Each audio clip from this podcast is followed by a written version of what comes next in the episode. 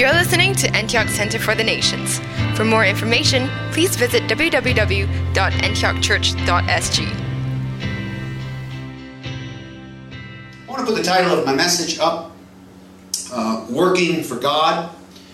This is a simple title to a simple message from the Word of God. In the beginning of this, I want to read some words of the great Apostle Paul when he wrote to the Thessalonians. Those in Thessalonica, he writes in his second letter to them in the third chapter of that letter, starting uh, in verse 6. In the name of the Lord Jesus Christ, we command you, brothers and sisters, to keep away from every believer who is idle and disruptive and does not live according to the teaching you receive from us.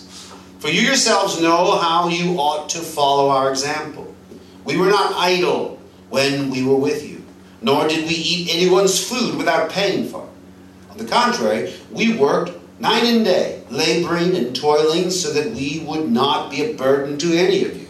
We did this not because we do not have the right to such help, but in order to offer ourselves as a model for you to imitate. For even when we were with you, we gave you this rule the one who is unwilling to work shall not eat. Now, I remember this, of course, from the King James. If a man doesn't eat, should, uh, if a man doesn't work, he shouldn't eat, and that was one of the first principles that we were taught. Uh, there are some ideas concerning the kingdom of God that a lot of people have these days that seem to paint a picture of us not having to do anything, and that we depend upon only God's grace, which as an external statement, if I said we will depend only upon the grace of God, of course you would all say amen. And I do. But sometimes we have to understand what God is expecting from us. What is He looking for? And what I have found throughout the Word of God is God is not looking for anybody to sit idly by, but that He wants everybody involved in some way, shape, or form in the work of His kingdom. And He spoke often about it, but Paul operated and lived according to this specific work mentality.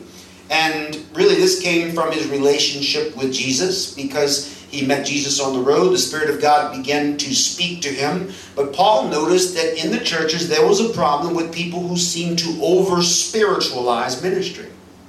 In other words, they made it so heavenly that it became no earthly good. Meaning that we live in a natural world. We live in a world where there are needs, there are problems, there are things that must be carried out, and a parasite feeds off of others without giving anything back. And in relationships, always, I always think of that. I want to make sure, I don't want to be a parasite in a relationship with you. If I go to you and I only take from you, well, then I'm no different than a tick or a flea. I'm not contributing to you. But we need a symbiotic relationship. In other words, a relationship built upon you give, I give, we give together. That's koinonia. That's fellowship, like the Bible describes. That we all have a part. But that system breaks down when one becomes lazy. That system breaks down when a certain few are doing everything and other few are not really contributing because they have the mentality, well, they're going to do it, so why should I? You know, in America, we have certain principles, and we are very proud people, and uh, we are arrogant very often. There's often a lot of avarice that arises. Uh, I, I mean, I'm proud to be an American, but I know my culture, and sometimes our mentalities are uh, a little strange, and God does a lot, but we have these ideas. Uh, we say that we have an expression. We say that you know, if you can do it, so can I, or I can do it better. It's like just a principle we have. Well, if you can do it, I can do it better. Uh, I went and I've lived in other countries. One of the countries that I lived in for a while has, was exactly the opposite. It actually had an expression that was, and I quote, if you can do it, why should I?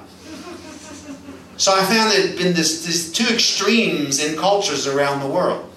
Americans have this mentality of conquering and doing these other people. I think that, that somewhere there is a balance in there. And in my life, I've sought that balance. I actually learned a lot from the culture that had that expression in it. I learned a lot of principles. In fact, a lot of valuable Christian ethics I picked up in that culture when I lived there. But I also carried a lot of things from my home culture. But a symbiotic relationship is a mutual benefit to us all. A true fellowship in the Word of God requires that we live together in that way. So I ask the question are you, are you parasitical or are you symbiotic? In your membership in the kingdom of God. So keep that in mind. And the ideas of fairness and equality in life lived together were given to Paul, of course, by the Holy Spirit. Paul is contending here with the church look, don't let people get out of hand and not do anything. If somebody's idle, then you need to reprimand them. You need to tell them, look, what are you doing? Why not do something? And this is not often a popular theme in the church because a lot of people would rather attend a church where they don't need to do anything. A lot of people, their only sum total of work is putting money in a bucket, and people are happy with that too. That that's good, and by extension, you work hard for that money, so you are working. Then you come and contribute. But I think that Paul's talking about something even bigger than that. Not just that he's saying if somebody's not working, and I do believe in work, I always have. I love work. I have a strong work ethic, and I don't mind working. In fact, because of the value of work, I've been able to work all these years without pay. And I'm able to lay down and sacrifice because I'm working for another master. And it's so funny that all through these years, it's like I work for some multinational conglomerate, some big company with a CEO and a board of directors over me that are invisible. Because through these years, 30, almost 35 years, I have noticed the gradual increase and incrementation of the benefits and the finances that God gives me to live my life and do what I do. Like somebody all along has been marking through checks and balances and giving me a raise every now and then. But I've not had been connected to any, I mean, it's not one group. I've been with this group, that group, this church, that church. I move around. I have an itinerant ministry very often from place to place. But I've noticed that God is really in control of all things because He's the one that watches and He's the one that's rewarding. And one thing I know is that I've worked hard through the years and God has rewarded me for it. I see it. Now, in this message, we're looking at what Jesus said about work in Matthew chapter 20. And I find this unique parable he shares here, which can be a little disturbing. In fact, a lot of the things that Jesus said could be a little disturbing. But I like when I see something to be able to teach and explain it in a way that can help us grasp its principles. And that's what I'm going to try to do tonight with what the Lord showed me. These are seven questions about working for God. And we turn to Matthew chapter 20 for number one, which are Are you a worker? That's the first question. It says, For the kingdom of heaven is like a landowner who went out early in the morning to hire workers for his vineyard. Now it all starts here. The kingdom of heaven is compared here to the principle of work and reward. This landowner is a man who has finances, he has wealth, he has land. That land has produced money for him in past harvests. He obviously is a good business person, but he is also a boss that needs to hire people. This is what Jesus is comparing the kingdom to. So he's saying the kingdom of God is like a landowner who went out early in the morning to hire workers. In other words, it is just as. This is an analogy. When he's using this analogy, he's saying don't look at the kingdom and, and misunderstand the principle of work ethic because it is exactly the same. So he's paralleling the two. The kingdom is a, a, a landowner. Let's put the roles in place. A landowner would be God. God is the one that's in control of all things. God is our master. Our Heavenly Father has called us to service, has called us to work for Him and do things here on this planet. And based upon that, we see in the parable that He is the landowner who went out early in the morning to hire workers. Well, who are the workers? I like when He told the disciples in Matthew chapter 9, I'm going to get there in a second, but He said, You pray to the Lord of the harvest that He'd send forth laborers. Of course, He was meaning them. And so it is for us. We are the workers. The vineyard is the world itself. The vineyard is this current generation, which, by the way, you cannot be held accountable or responsible for generations past. You cannot be held accountable or responsible for generations future. You can only be held accountable and responsible for the generation that surrounds you right now. The people with whom you interact every day. So that's the vineyard. The vineyard is me and you in this room. The vineyard is people out there. Very late the other night, I was um, uh, at home and I just got this feeling. It's very late. I was a little hungry. Uh, the, the, kitchen was closed in my house. My wife was going to bed, and I wasn't about to ask her to cook me something. And I could cook, but there, I was just a little lazy. And you know, there's always a food court. Always in my where I live. I live in a great place, Sin Ming Center, because I have food courts everywhere. I have like six food courts within three minutes walk. I'm in heaven. It's like everywhere. And then, if that's not enough, I have Upper Thomson right there. Just everything from Fat Boys all the way down, Habitat. I have I can go anywhere, depending on any level I want. Most hours. It's great. It's fantastic. So I thought, okay, I'll just now by this time that I'm deciding to do this, right? It's it's midnightish, and I get there, and a man who had been working had just finished his job and was coming by that very moment that I sat down to eat eat my vegetables. And I'm on a diet right now, so I can only have vegetables, but why not have a little shrimp paste with it, amen? So I'm eating my vegetables, enjoying it, and he come by, and there he was. And he sat down in the vineyard. And although I wanted to go home and go to sleep, sometimes the hours that the boss says we need to work, we work. Two hours later, I was still there. There was nothing left about Jesus that I could say. Nothing left. And the man was absolutely enthralled, absolutely fascinated. So you understand the analogy. The Lord of us is the landowner. Uh, we are the workers. And the vineyard are all these people that surround us all the time. If we are on call and we work for the boss at any given time, he will be required that we do work for him. And that's where we need to understand some principles. So I asked the question in this verse, number one, are you a worker? Let me tell you this about Jesus. Jesus was a hard worker.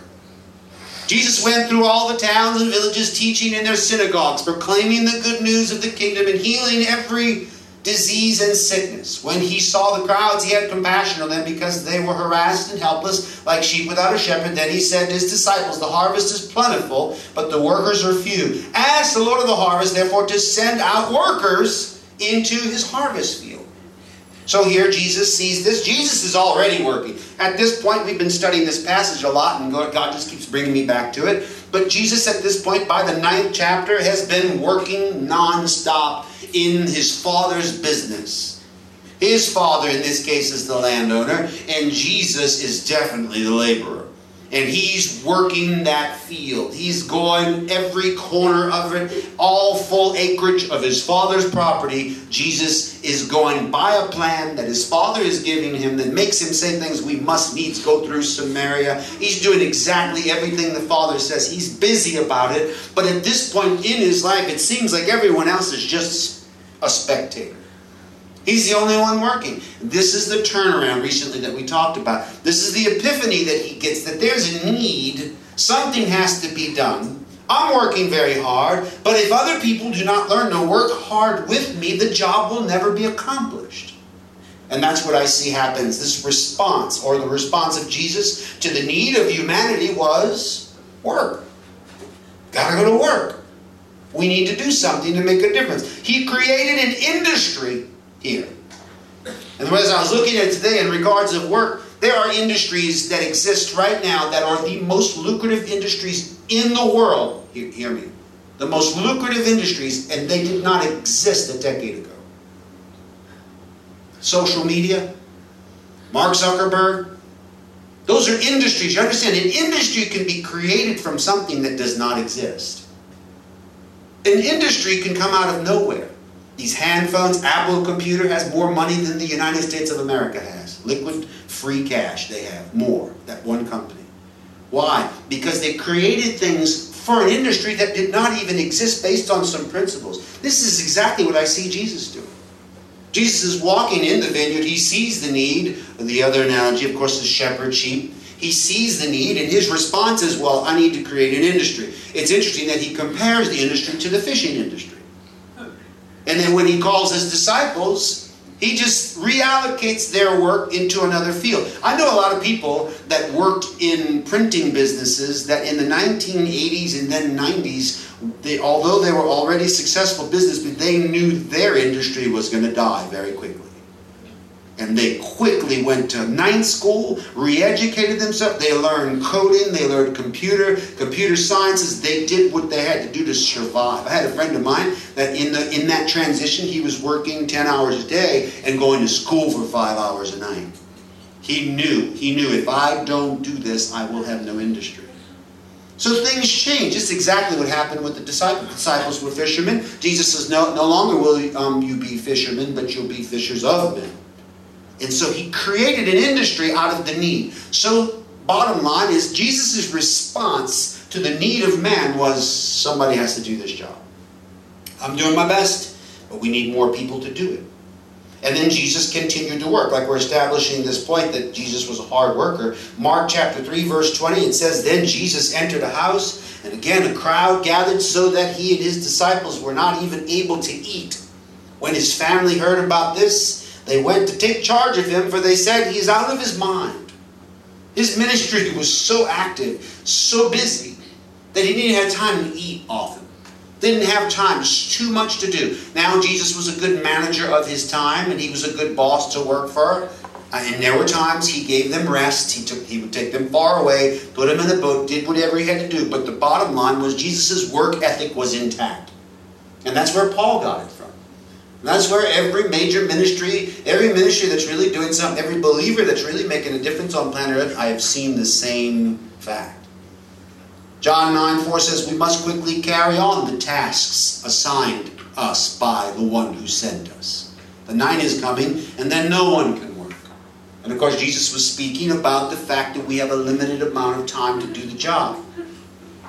And I see that if we, we need to make sure that we use everything within our power to be in place to do the right work. There are different kinds of workers. Now, right after Jesus said that what he said in Matthew chapter 9, he went into number um, chapter 10, and part of what he says to those workers is this, because this establishes the idea that a worker worth keeping. What's a worker that worth keeping? Let's just pretend you are a CEO, you are a boss, like the landowner. All kinds of people will come and go. You might want to keep people on staff. Other people, you might let them go. You may not even say why, but ultimately, there's usually just one real reason why you would let them go. And it has everything to do with productivity. They're no longer productive. You love them. They can be your best friend. You may even have to talk in the office with just you and this guy and say, you know, you, are like my son. But. And then that's where the phrase comes in, you know, it's it's not personal, it's business. Because ultimately, business depends upon productivity. It has to be able to make something. And it's kind of frightening to me that Jesus will tell this parable and say, This is the kingdom. The kingdom is exactly like this principle. And God is looking for productivity. He says in Matthew 10 9 and 10, Do not get any gold or silver or copper to take with you in your belts, no bag for the journey, or extra shirt, or sandals or staff, for the worker is worth his keep.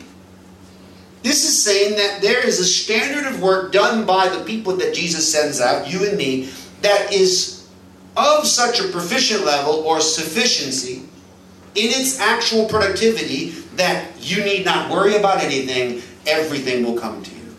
God will provide. He'll take care of you. And so I really started thinking about this today. A worker worth keeping versus a worker not worth keeping. What would be the contrary? A worker who is the right kind of worker is worth his keep. But not all workers are the right kind of workers. So we see two sides, right? Bottom line is you may ask the question, what gets you paid in any job? Hard work. Another question, what gets you fired from any job? Lack thereof. You're productive, you have no worries. You're going to do good. You're doing good. You're doing exactly what you're told. All your things are on time. Your projects come in on time. In fact, sometimes ahead of time. You're the one that's always willing to work a little bit overtime. The boss is going to love you. And when promotions come and that time comes for advance, you're the one he's going to think of. It works the same in the kingdom. What can get you hired, what can get you to stay in a position and even promoted is exactly the opposite of what can get you fired. I don't know about you, but I've been fired before. I was young and stupid, working for a pet shop. Uh, aquarium Imports was the name of the pet shop. I loved working there because I loved aquariums, and before the time I had a lot of aquariums. And I was the worst employee that ever walked in those doors. Lazy, no good teenager. Did no ethics for work, nothing entitlement. Hey, you know, you owe me. I'm the special guy. And uh, one thing I think that everybody needs in life is at least one time to get fired. At least one time. Hopefully it won't repeat. But it is very healthy for you to get fired at least one time because you were not sufficient. Because it's not by choice that you're, I mean, it's not by accident that you're not. It's choice. You just may not recognize it. You did something or didn't do something, most likely didn't do something. Inaction is the number one culprit. But I got fired from that pet shop, and I remember the day the boss called me at the end of the day. He had, you know, he would pay us on um, a weekend basis. We'd work three days, and then he'd pay us each week that way. And he'd lay the cash. It was a cash job. I love cash jobs. It was a cash job. They just put the cash out there, and um, he'd pay us, and he paid me um, the money. And he and he said to me, he was trying to be nice about it. He said, Stephen, um, you don't need to come back. And I said, come, come back where? and he says, no, you don't. You, this is it. Um, this is it. Thank you. Uh, we, we won't be requiring your services anymore. I said, you know when you feel your blood fall out of your body? It feels like, I, I, and I thought, well, what do you mean? He says, uh, um, he says, we just, I said, I don't understand. He said, you're fired. just like that. Leaned into me like Donald Trump. You're fired. and I felt like it went straight through me. It was a hard lesson. I went outside, I cried. I went home, I cried. Sat in my room, grumbling about the unfairness of life, but then started thinking about it and realized it's a miracle they didn't fire me earlier. Because that reflection that comes from that, right? It's very important. So there's a job done right and there's a job done wrong. A job done right, Matthew 25, 20, about the same thing. Jesus using this analogy again. He's, uh, by the way, dawned on me today, Jesus almost always only spoke about industry in relation to the kingdom. The most common analogy of kingdom life is business, industry, productivity, and all the things that we do for Him. And we don't always like that because grace is so much more comfortable. And grace is the overlaying love that goes through this whole process, but work is required. The man who had received five bags of gold brought the other five. Master, he said, you entrusted me with five bags of gold. See, I have gained five more. His master replied, Well done, good and faithful servant. You have been faithful with a few things. I will put you in charge of many things. Come and share your master's happiness. Well, of course, the master is happy with the guy that just took what he gave him and doubled it in a relatively short period of time. It was a test. He wanted to see. And every job that God gives you is a test. By the way, any job you ever get. Most hirings come with the stipulation of trial period. So that when you first get a job, they hire you on a trial period basis. If it don't work out, why would businesses do that? Because they have found there are more worthless people than there are worthy people. and to hedge their bets or protect themselves, they have to hardwire into the system how to easily dismiss someone without any you have no contract. You just uh, we can fire you within an hour if we want to. And that's a trial period. And so during that time of probation, to use the term of penitentiary, but it's like that. It's a probation period that you know. Once you pass that, well, then they pull the contracts out.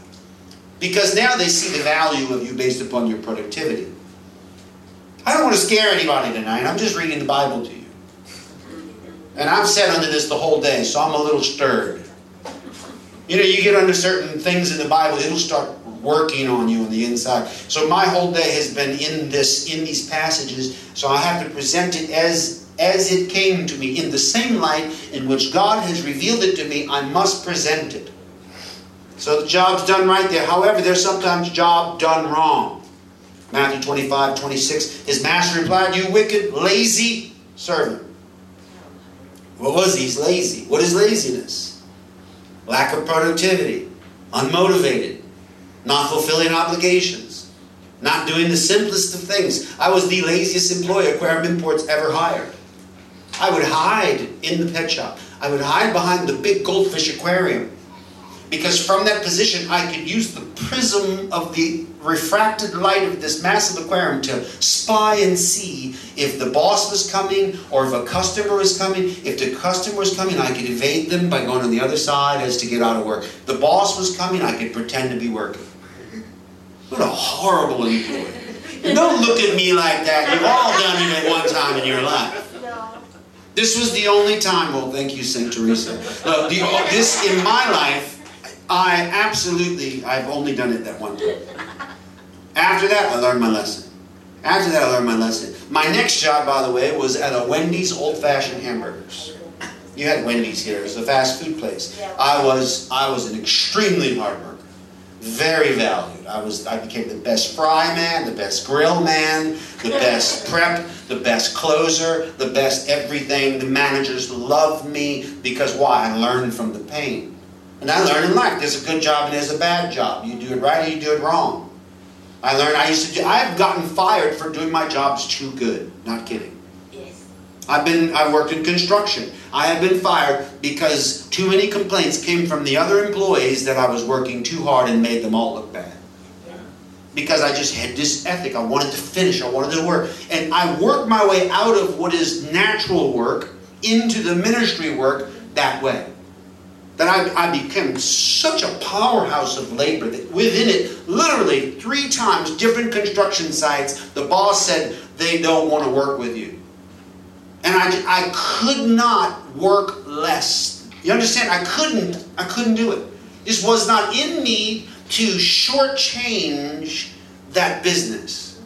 If you want me to shovel, I'm going to shovel. If I shovel quicker, you will be advantaged by it. And the bosses would all say, I'm sorry, look, you are a great worker, but well, see, that was the hand of God. God put the ethic in me to teach me through those principles. And I, never forget, I can re- I remember the gate, I remember the chain link fence, I remember the rusty chain in the lock on the last construction site in which I worked, the last job I worked before ministry. And I remember walking out of that construction site, and God said, Stop, turn around. And I turned around and looked into that construction field. We were doing foundational work for a big hospital that was being built. And he looked at it, and God says, You passed the test. He says, You will never return to this. He says, Now go and do my work. And I left, and ever since then, I have not been paid for what I do. There's times money will come here and there, offerings and things like that. But God's teach there are principles that he wants to. I would not be surprised if the disciples that Jesus chose were also very good workers to begin with. You don't know how long Jesus was on that beach looking out over the disciples. He could have chosen anybody, by the way. I don't think it was necessarily a, a very specific. In retrospect, with hindsight, we focus on those 12, but there were more than the 12. There were 70 and even hundreds and thousands. But because historically it was written after, it worked out that those 12 be the ones. And it wasn't until the 17th chapter of John that Jesus said, You're, These are the ones that you gave me, Father, that you showed. And by the way, it wasn't an instant decision of Jesus. He prayed all night on the mountain before he went and chose those 12. And I guarantee you, every one of them had at least some form of work ethic about them. I bet you. I bet you. We know David worked. Well, you know, I mean, let's go. Uh, I don't know. Noah seemed lazy. I don't think so. He built a pretty big boat. That's a lot of work. That's a lot of work. He had to cut that wood himself, put everything. He had to fashion. He had to get the, the fasteners, the, the, the nails. He had to smelt rock, get steel. Do I mean, he had to get the pitch, the tar. That's a really difficult job. Lots of hard work. So when it's done wrong, we see here Problems come, you wicked, lazy servants. So you knew that I harvest where I have not sown and gather where I have not scattered seed? By the way, I don't think this man did do those things. I think that was just the grumblings of this malcontented person who was a laborer suffering from the poison of the concept of entitlement. Well, then, you should have put my money on deposit with the bankers so that when I returned, I would have received it back with interest. So take the bag of gold from him and give it to the one who has ten bags. For whoever has will be given more, and they will have an abundance. Whoever does not have, even what they have will be taken from them. And throw that worthless servant outside into the darkness. There will be weeping and gnashing of teeth. So, really, look at this. This means that Jesus, after creating the industry of the kingdom, marked certain standards and has certain expectations of his workers. And he was painting the picture of this through these analogies the whole time. These parables were to say, this is what I'm expecting. Okay, guys, you're coming and you're learning about the kingdom. By the way, that's all Jesus ever talked about. He preached and taught the kingdom of God. To describe it to people that did not know it, he just used the analogies of this world, of which work ethic, industry, these things. So he tells them this, and he says, These are standards, this is the way it works. He's saying to them, This is the way it works with me, guys. This is, I'm laying the rules down for you. You come work, yeah, you've laid everything down to follow me, but it's not a free ride. It's not a free ride. We're going to work and we're going to work hard. We're going to lay our lives down. In fact, we're going to do it to our deaths. Okay, guys? Yes, we will go with you. We will do it. They all had the result They wanted, they were willing. Can you drink the cup that I must drink from? We are able. You might be able to.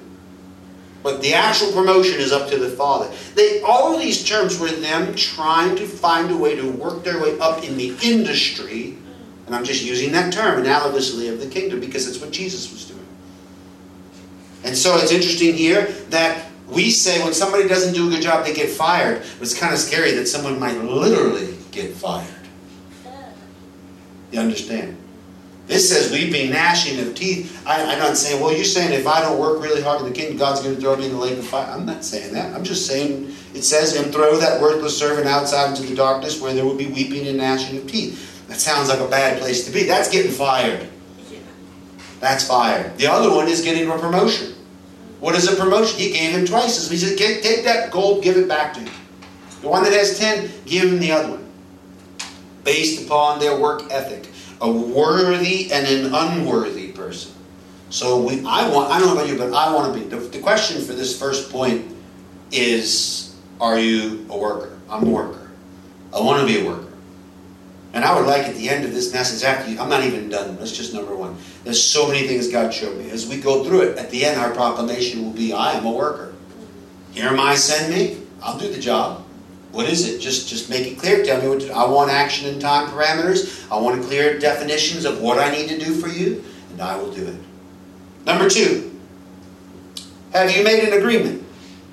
Matthew chapter 20, verse 2. He agreed to pay them a denarius for the day and sent them into his harvest field, or into his vineyard. Now, here we know that this is the story again from the 20th chapter of Matthew that we already started out seeing that Jesus has compared the landowner to the workers and also the vineyard as those types of things the kingdom of God, the laborers, you and me, and the people that are around us in this kingdom. And he agreed to pay them a denarius for the day and sent them. So today, this workday, sun up, sundown, 12 hours, I'll give you one denarius. And, and they agreed with him.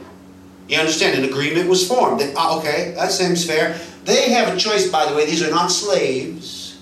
These are laborers, hired laborers. They hired and paid per job.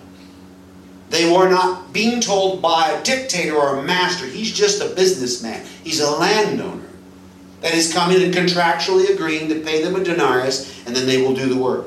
About nine in the morning, he went out and saw others standing in the marketplace doing nothing. He told them you also go and work in my vineyard, and I will pay you whatever is right. So they went. He went out again about noon, about three in the afternoon, and did the same thing. Now, here we see a lot of people making an agreement with this man. He's repeating the same terms to all of them, regardless of the time that they're coming into his employ. If it's dawn, 6 a.m., sun comes up, there they are. Okay, you work for dinner? All right. 9 o'clock, find some more people. Hey, uh, you work for denarius? Yeah. 12 o'clock? You work until sundown for denarius? Yeah. It, it was a sweeter deal as the day went on. Technically, if you measure out time. But all of them are agreeing. So they went and worked for him. Whenever you start employment with a company or in an industry, you begin with a contract. First, there may be their trial period, but later in an industry that we work for, any business, you have a contract, you make an agreement, you sign a contract stating that you are accountable to do the things described in your job description. Right? What is your job description? Depends on what you're doing. If you work in IT, if you work in the medical profession, if you're a nurse, a doctor, a lawyer, a janitor, anything, blue collar, white collar, every job has an exact description with SOP, standard operating procedures, and often the little checkbox list that you have to do those things. That's how you know. The security guy in my building at exact timings must walk around the perimeter of our building and he has these little things that he has to touch a thing to to prove that he went there. Very interesting.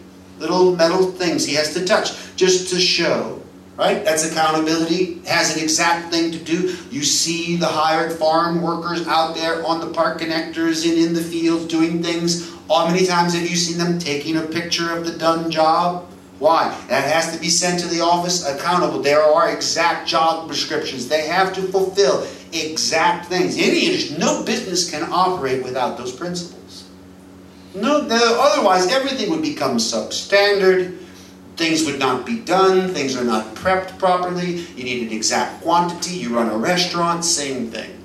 What is prep? What is opening? What is cleaning? You do some prep for tomorrow. You have to do everything. Otherwise, when the actual work moment comes, you won't have the sufficient provisions. None of those things will be in line. Well, this sounds amazingly like the work of the ministry to me. It's identical. I really started thinking about it. Everything I've done for the last 30 years, I do. I have prep. I, have, I can compare it to cooking or a business that is a restaurant. I work in a restaurant occasionally with my wife to help and did so here for that season that we were doing here and moved. And I see uh, some of us have this jobs that we do. We know there are very specific things. See, what we need to do is find what specific things God wants us to do as per His will for our life. If we do not have the exact things, we are not fulfilling what He's called us to do. So, God's will, this is the problem, it has been mystified by a general concept of God's will. But God's will is a job given to everyone. Everyone has their part. And you've got to find out. You work out your own salvation, your own ministry, your fear and trembling. You've got to find out your action and time parameters. What is it that God wants me to do? And when you find it and do it, you will feel His pleasure towards you. And you will feel good about it. But when you don't do the right things and you drop the ball, and you know, often we're accountable to people that are accountable to Him. That's authority in church, in ministry, different times. But ultimately, we should work as though we were working for God, no matter what, at all times. We should, according to the Bible, without going and searching out all the scriptures, work for secular industry as if we were working for God. Quote unquote, the Bible says it. That we should look at our bosses like we were working for Jesus. Because that is what is a good witness. And that's what proves to them that we have the most valuable thing there is on planet Earth work ethic. To be able to be productive. Everything comes down to productivity. Everything. Jesus cursed the fig tree. Why? Because it didn't have fruit on it. He didn't do that for fun. He was not angry at the fig tree. It was an analogy. It was a symbol, an object lesson. He was trying to say there has to be fruit. There has to be fruit. In the kingdom of God, we are exactly having to respond to these things. And this is the second one. You see, have you made an agreement? I made an agreement. 1984, I made my agreement. When I first got saved, it was very contractual. I said, and I quote, I will go anywhere on this planet and do whatever you want me to do. And he said, okay, sign the dotted line. I signed a dotted line. I signed it. I remember the moment I did it, and he has never let me welch out of that contract. Mm-hmm. Often Often I have complained. Often I've said no. Often that's enough. He says, hey, and he brings me back to that dirty little room. 17 year old boy. My mattress was on the floor. I, I had chicken bones under my mattress. No sheets on it, just the ticking. I come from poor, we didn't have a lot. And holes in my window with plastic tape to cover them. A broken television with a coat hanger as an antenna on the top. And that in that room, I still smell that room. That's where I signed that contract in 1984. And my boss is the best boss I've ever worked for, but he's a boss. And he treats me thusly. He often does not care about my opinion. He, I think of boss terms. What does a boss do? A boss has a right to be a boss, right? And this is often he does not. He's not concerned. Why? Because I made an agreement. That's the question. Have you made an agreement? And I've been a company man ever since I signed the contract. I, I'm toeing the company line. I will keep doing it. Kingdom work, kingdom work, kingdom work. No problem. Number three, why have you been standing here all day long doing nothing? It's a good question. About five in the afternoon, he went out and found still others standing around. He asked them, Why have you been standing here all day long doing nothing? Because no one is hired, they answered. He said to them, Well, you also go and work in my vineyard. So, this is the thing I discovered from reading this idleness disturbs God. People doing nothing just irritates. I don't know, but it bothers me too. There's nothing I can't I can't stand more. If I go eat at a restaurant and a waiter is looking at their phone and I need something and they won't look at me, they purpose you know the kind of people who bust tables with their back to you so that they don't make eye contact because they're trying to evade the work. I know I was a bad employee. I do I did the same thing. And that's that's irritating. That idleness. When the boss comes, of course, they pretend everything. They're doing everything. I've been guilty of that too. But I find out that God is always watching. And so always work with that ethic. Always do your best. Because God does not like people to just stand idly. Idleness disturbs God. The landowner was bothered to see people doing nothing. He wanted them all to have a job in his workplace, which in this case is the vineyard. So this parable is the kingdom. So that means that our Heavenly Father has no intentions on just letting you stand around all day. He wants you to work in the kingdom. We have other jobs, we have other things we do, and there are very, if, if we worked in any corporation, there are a lot of different jobs. All of them are noble, from the lowest to the highest. All of them they all of them have the same basic ideas and principles behind them. Things must be done. The janitor and what he does is as important as the CEO and what he does. They all have obligations and accountability. They have to do things correctly. Number four, do you believe you're getting paid? Now this is important because now we're going to cross a line between just the analogy of industry on earth and the kingdom. If you work a secular job, of course you're getting paid. You would never work that job. You would never, if, if I hired you, you want to go work at Starbucks, oh, you can work here, okay? We need you to do 10 hours a day, um, but uh, we won't pay you, just work. Who's going to do that? Who's going to do it? Unless there's some other form of payment. Like, for instance, experience, know-how, internships. Often you, there are law firms that you will work there for nothing. You will pay them to let you work there. Just by association with that name. Johnson, Brown, and Smith. You know that if you had Johnson, Brown, and Smith law firm and you your resume, that is so valuable. Of course, that's a fictitious name. It might really exist. I don't know. but that is valuable. So there's other forms of payment. So if those people understand and recognize, see, follow me with this. If those people understand and recognize that there's a value that is invisible to them at the moment, and therefore it's worth it to be the coffee errand boy and the paper chaser and the, the person who cleans up the mess and does everything and is treated like scum for years just because he knows there's a greater reward in the future. If people in the world know that, because they have enough vision and foresight to see the end product of something during that internship does not exist. But they know it. It's still faith It's still faith.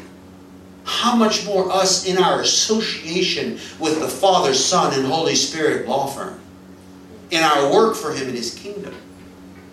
And we may not always see the pay, but there are benefits going way beyond any money anybody can pay me. My association with His industry is far more valuable than any salary. But you are getting paid, that's the point. When evening came, the owner of the vineyard said to his foreman, Call the workers and pay them their wages, beginning with the last ones hired and going on to the first.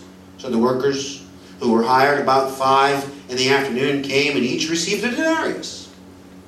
Now, see here, we, we see clearly the question is do you believe you're getting paid? They all believed they were getting paid, regardless of the time. And no matter when they started, they knew, they, first of all, this landowner had a reputation. He was known. Otherwise, these people wouldn't have agreed to work for him. But they knew he was good for what he said. If he said he's going to pay, how much more our landowner in this in this analogy? God Almighty, our King, God Almighty, He's good. If He says it, He's going to do it. If He tells you something in His Word, He will do. He will do it. So the workers had agreed to work in the field, knowing that the landowner was a fair man and would absolutely honor his agreement and pay them knowing that there was a reward they were working for all day long. The ones that worked all day and the ones that worked less. So in the kingdom, it's important to understand that we will be paid. We will all be any kingdom work you do that is spiritual work or or physical kingdom work that is for the church of the Lord Jesus Christ or for any ministry that is the proclamation of the gospel and the teaching of the kingdom, there is a reward that goes far beyond any earthly monetary value. But it also plays out in life and abundance and God's multiplication. He said it if you give up all these things for my kingdom, then I will give back to you 50 times, 100 times houses and lands and these things in this life meaning He will take care of even the financial things.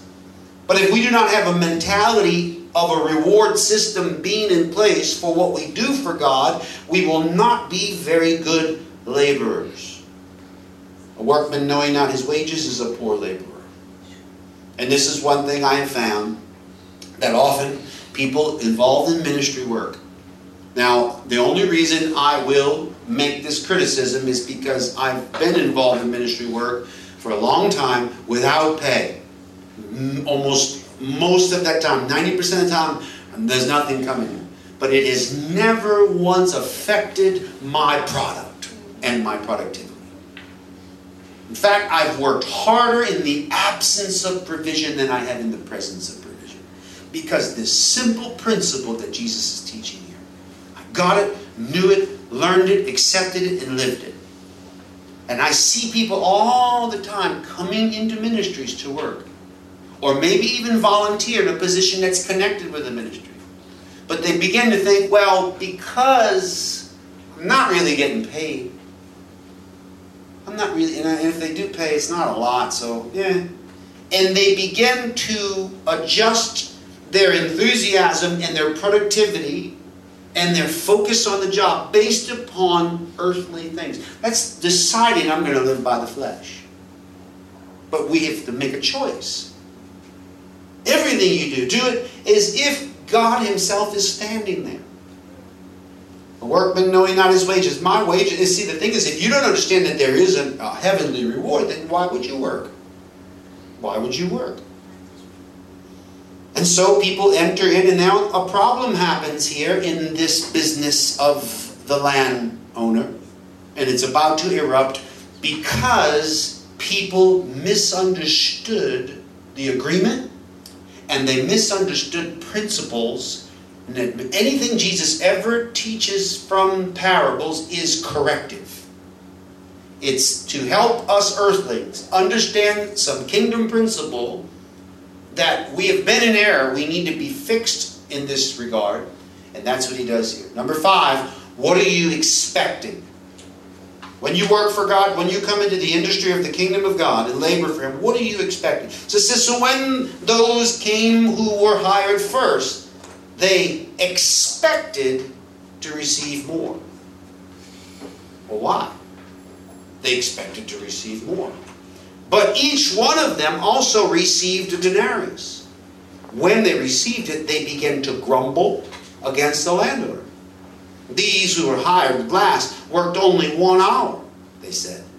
And you have made them equal to us, who have become the burden or have borne the burden of the work and the heat of the day. Well, so they're a bit unsettled about this. They're not happy. But what, what were they expecting? Well, they expected to receive more, firstly.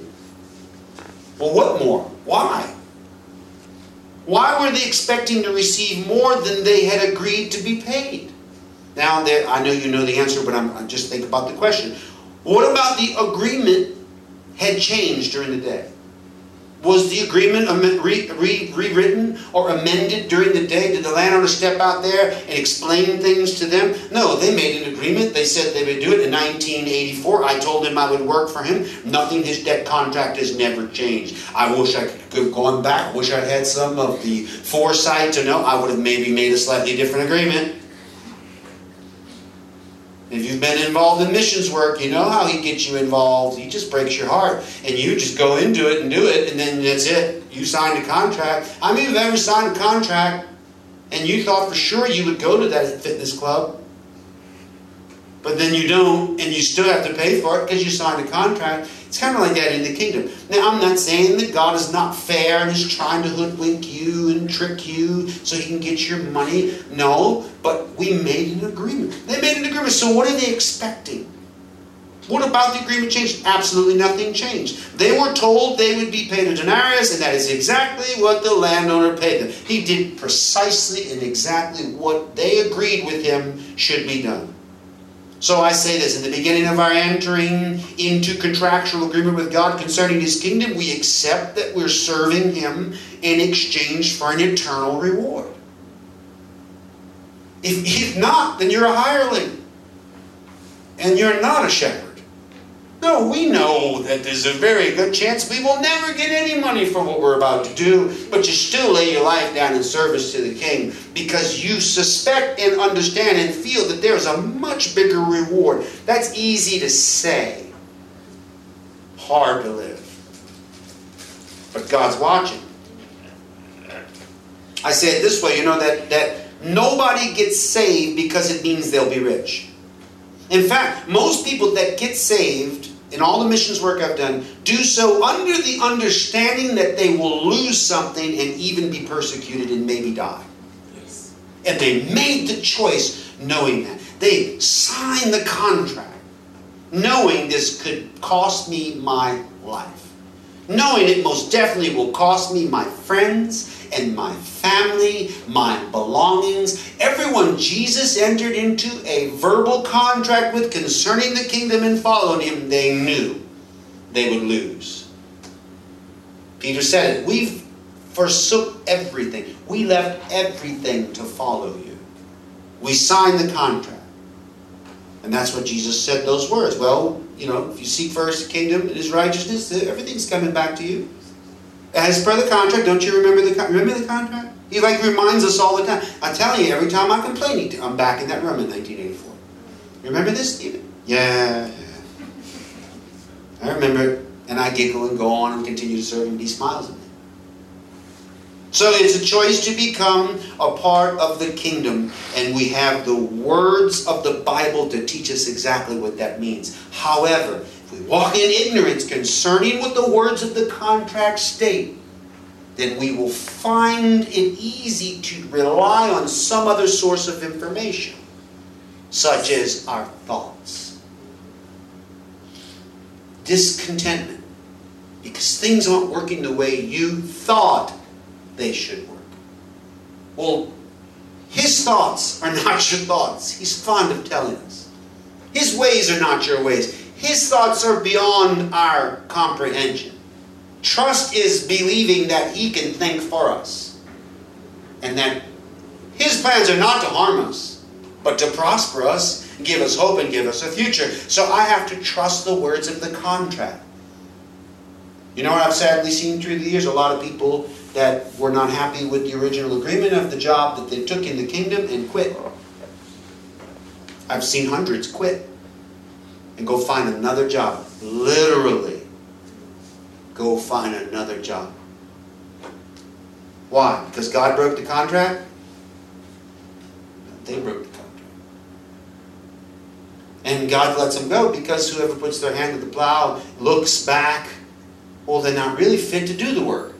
I'm not saying he's putting them in the lake of fire. It's just he, they have to end up doing another thing. But I'm addressing people who are very serious about doing kingdom work. It says here they begin to grumble against the landowner. Well, why did they grumble? Not because the landowner was being unfair. It, it has nothing to do with that. They were angry uh, because of their own thoughts. So herein lies the root of the problem with believers that become disgruntled in the kingdom life because of that. If we read the contract correctly, we will see the landowner never does less than he says he will do. God will always, he's not a man that he would lie. He will always fulfill his promises. There it will never happen.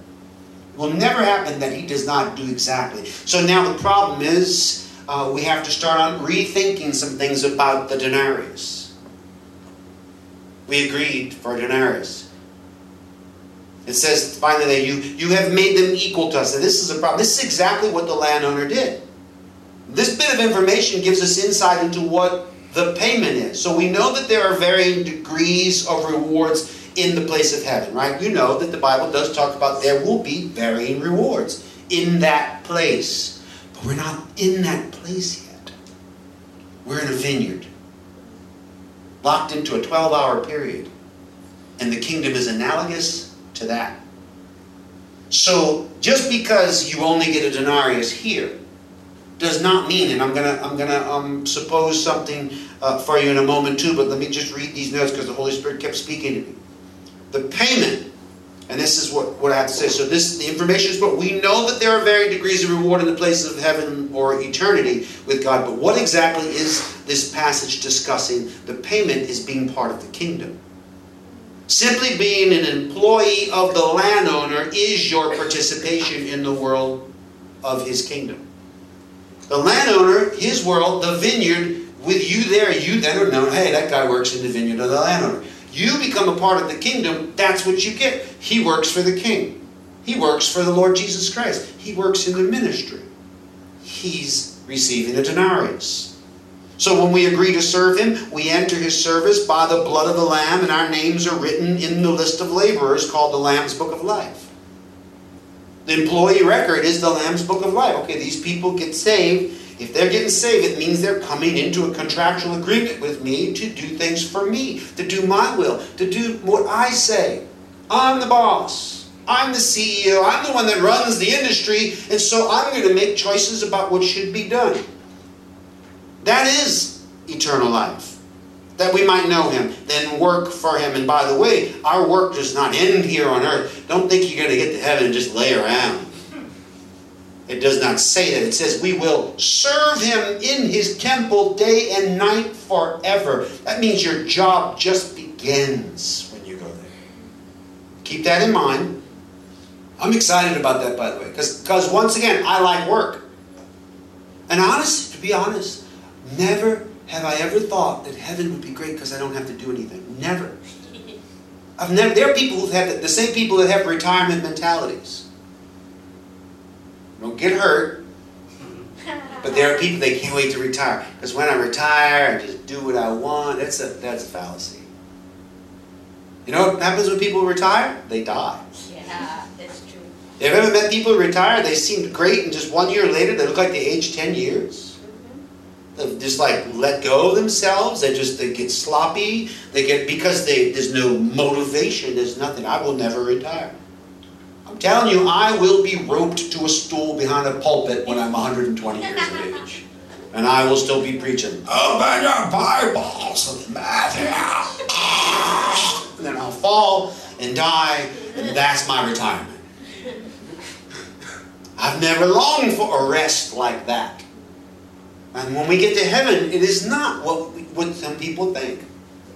You're not just going to stroll around on the streets of gold. Ah, isn't this cool? High five your friend. No. You're going to be you're going to be reporting for duty. You will work for him, ruling nations and lands. We will go in and out of the holy city as agents that function in a whole new permutation of creation a new heaven and a new earth where you will be employed. Why do you think the analogy says when the king comes, he gives them rulership over kingdoms because they've been faithful with a lousy bag of gold? because he's testing to see in this tiny little vineyard, your work ethic, your principles, your understanding will affect the next level. And in that place, well, I have theories about that place too. I could go, I could go on and on. But we're going to work and we're going to labor, and he will have a rod like iron as he rules the nations, and we are we are his henchmen. We're going to be working right there. Those people, because outside of the city are the whoremongers and the dogs and the idolaters and all these people. They are going to be not a part of us. We are going to be holy. We're going to be as the angels are today. I wouldn't be surprised if the angels are not some people of yesterday. I don't have any proof of that, but we don't know how many earths the Lord has created. We don't know how many times God has done this. It could be many times. Whatever, it's not worth the conjecture, it's just interesting. We are only responsible with the words in our contract. And our contract is 66 books in the canon of Scripture that teaches us these principles. When we agree to serve Him, we enter through the blood, we serve Him. Now, if you extend this analogy, right? I asked, this is something in conjecture. What happened the next time the landowner needed a worker? This gets on, everybody gets the denarius. Some people are complaining. Some people are moaning, hey, what's up with that? I worked all day and you gave this guy a generic, got paid the same. That's not bad, bad. Well, at the end of the day, they go home. They only have a denarius. That's what they agreed on. But what's going to happen that next day?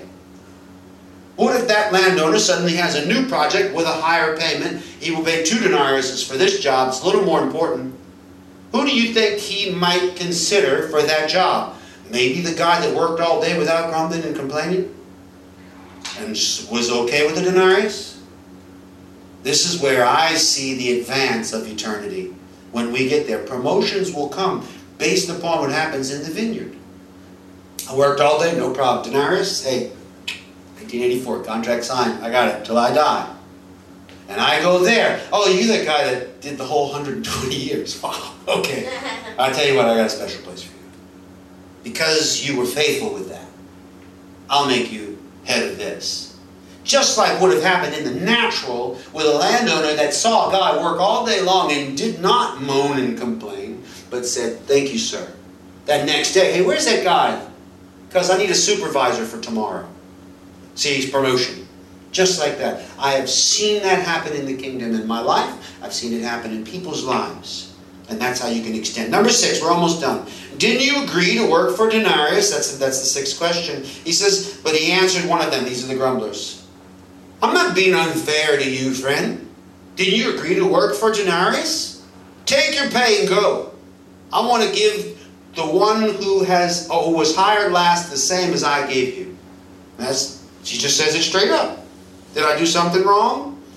I'm not being unfair. In fact, I'm being very fair. He told them to take their pay and go. So the landowner seems unhappy with the grumblers who had ideas of entitlement to more that they had formulated in their own imaginations.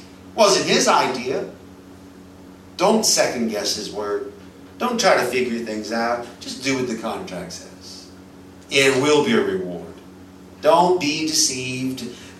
Whatever man sows, he will. God's not going to be mocked. It's going to work. It's going to work. I trust that system. Number seven, the final one.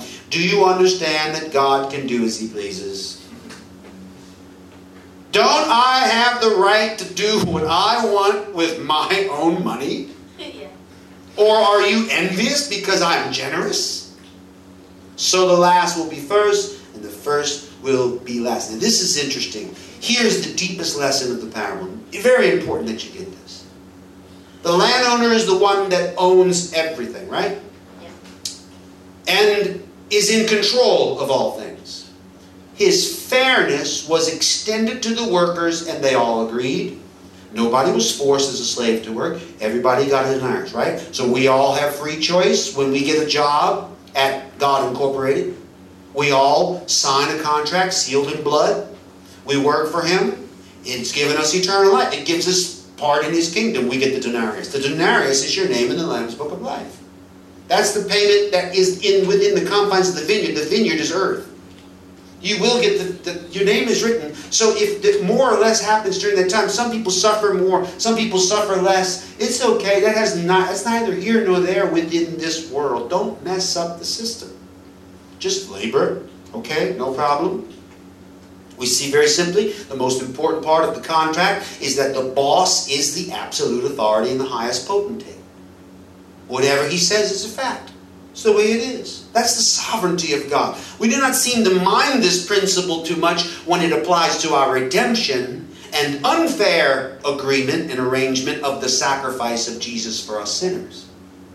That's not fair. That's not right. That's totally unfair that the righteous, perfect Jesus had to die for us in our place. That's the, the, most unfair, that's the greatest travesty of justice ever witnessed on this planet and outside of all eternity. Jesus paid a price he did not supposed to pay. He did it so that we would not have to. That's righteousness counted unto us simply because we believe, yet we're going to moan and complain about some unfairness. You better watch your arguments. I'm not, I, it's because that's unfair. I'm thank God. If I if I get what's fair, I get the lake of fire. That's fair. I don't want what's fair. So if he gives me the denarius, that's fine. Because my name's in the Lamb's Book of Life. And all those whose names are written in the Lamb's Book of Life will not be thrown into the lake of fire. Yes. Just mind my own business, do my job. Mind my own business, do my job, work for everyone in the vineyard as if it were God Himself. Or serve with all my heart. Do everything. Chop onions better than anyone who's ever chopped onions. Make the best espresso anyone's ever seen, as if Jesus walked up and said, I would like a double espresso. if you're giving it to Jesus, because it says, whatever you do to the least of these, you do to me. If we have that work principle, that ethic, we will shine brighter than the stars and the sun in this generation. People will look at us like they looked at Joseph and say, What is up with this guy? They'll look at us like Shadrach, Meshach, and Abednego, like Daniel, find them to be ten times better than all those other people. Because we serve, because we serve, we serve. It's okay. One denarius, you got me for life. No problem. We must understand that to work for God and His kingdom means first and foremost that we give all authority and right to the one that calls our wrongs right and frees us from the inevitable punishment. You will be rewarded, my friend. You will be. You just have to trust Him. You're going to get paid. You get everything that you do not deserve. And more because of the simple fact that you agreed to work for a denarius. I'm so glad that I signed that contract. I, all this day I kept crying because I think I could have not signed it. And I got the weight of what happened in 1984 when I signed that, when I agreed to work for Denarius. And I realized I am part of the greatest thing that exists. There's nothing greater than this industry that I work in. We all have this privilege. I'm so glad my conclusion after this whole day is very simple this I am working for God. I'm not looking for another job. I don't need another boss. I, I don't care what. I just stopped thinking. I stopped trying to formulate ideas. My mind is a liar, is an enemy of God, so I can't even listen to it. I just, denarius, denarius, denarius. One is enough. I will work and I'll continue to work. And every time the boss looks out over the vineyard, I'm picking grapes like a fool. I'm the best grape picker in the vineyard. There's grapes flying in three baskets at a time, like machine gun. Perfect. People get mad at me because he just he picked all the grapes. There's no grapes left to pick. Master's watching. I'm working for God. These are the things we saw. How many of you feel like you learned something tonight? Something. Maybe challenge some mindsets and some ideas you know, this is, I, I, can only give you what God gives to me. It's up to you to decide whether or not God actually gave it to me. You know what I mean? Uh, like a teacher, uh, that's all we do. We just, we receive this. You might have in your mind, well, that's a great thought, but okay, well, that's, that's, that's your life. I can only be responsible for what I know what God has called me to. Working for God. Seven questions about working for God. Number one, are you a worker? Some people don't like the idea of being a worker. Some people just want to be a boss. Well, I'm sorry, in the kingdom there's one boss and one boss only. Everybody else is a worker. By the way, Joseph was never not a worker. He just was a very high ranking worker. And that's exactly the deal that God makes with you. He will give you promotion, even in this realm, even in the kingdom. He'll move you up, you but you will always be subject to Him as the boss. Have you made an agreement? Well, that's basically salvation. So the answer would be, yeah, I made that agreement. Maybe you didn't quite understand. You ever sign agreements without reading all the terms and conditions? Every day.